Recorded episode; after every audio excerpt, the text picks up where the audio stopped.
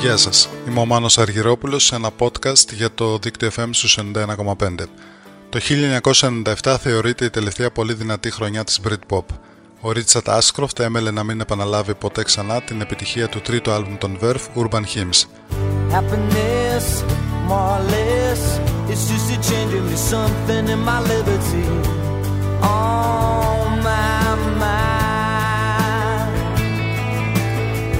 Happiness watch you look up and watch my fever growing. I know just where I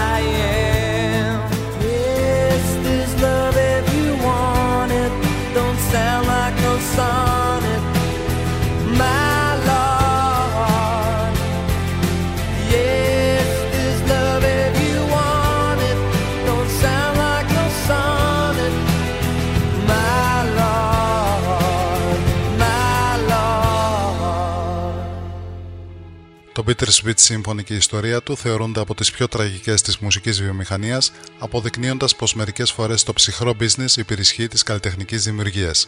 Την παραγωγή του τραγουδιού την έκαναν από κοινού η Verve και ο μπασίστας και ιδρυτικό μέλος των Killing Joke, Martin Glover.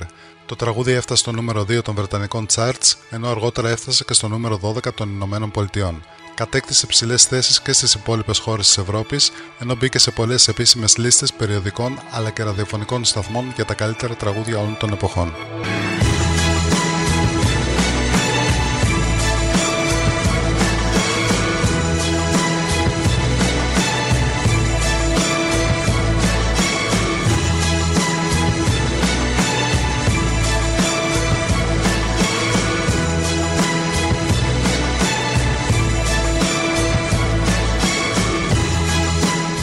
Παρά την τεράστια απήχηση του Bittersweet Symphony, οι Verve κέρδισαν ελάχιστα από οικονομικής άποψης. Αυτός που κέρδισε τα περισσότερα ήταν ο Alan Klein, πρώην manager των Rolling Stones. Αυτό γιατί οι Verve χρησιμοποίησαν μέρος από την ορχιστρική εκδοχή του The Last Time, όπως το είχε ηχογραφήσει ο Andrew Oldham το 1965 με την ορχήστρα του, στο πλαίσιο του δίσκου Rolling Stone Songbook.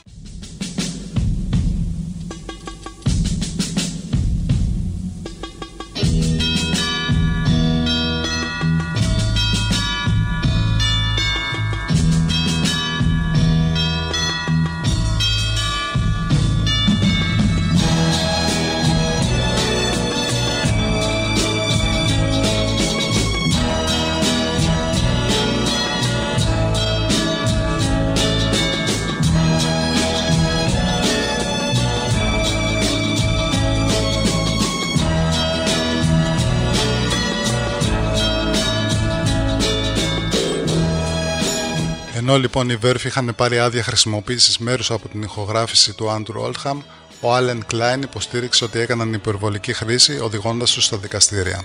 Χωρίς να έχουν άλλη επιλογή, λύγησαν και έδωσαν όλα τα δικαιώματα της μεγαλύτερης επιτυχίας τους και για 22 χρόνια όλα τα χρήματα πήγαιναν στους Rolling Stones. Ο Richard Ashcroft έλαβε μόλις 1000 δολάρια από τα δικαιώματα του τραγουδιού. Ο John Kennedy, manager των Verve, έκανε λόγο για ένα από τα πιο σκληρά deals στην ιστορία της μουσικής. Ωστόσο, δικαιώνοντας τον τίτλο του, το εν λόγω τραγούδι αποδείχθηκε η πιο γλυκιά αλλά και η πιο πικρή επιτυχία των Verve.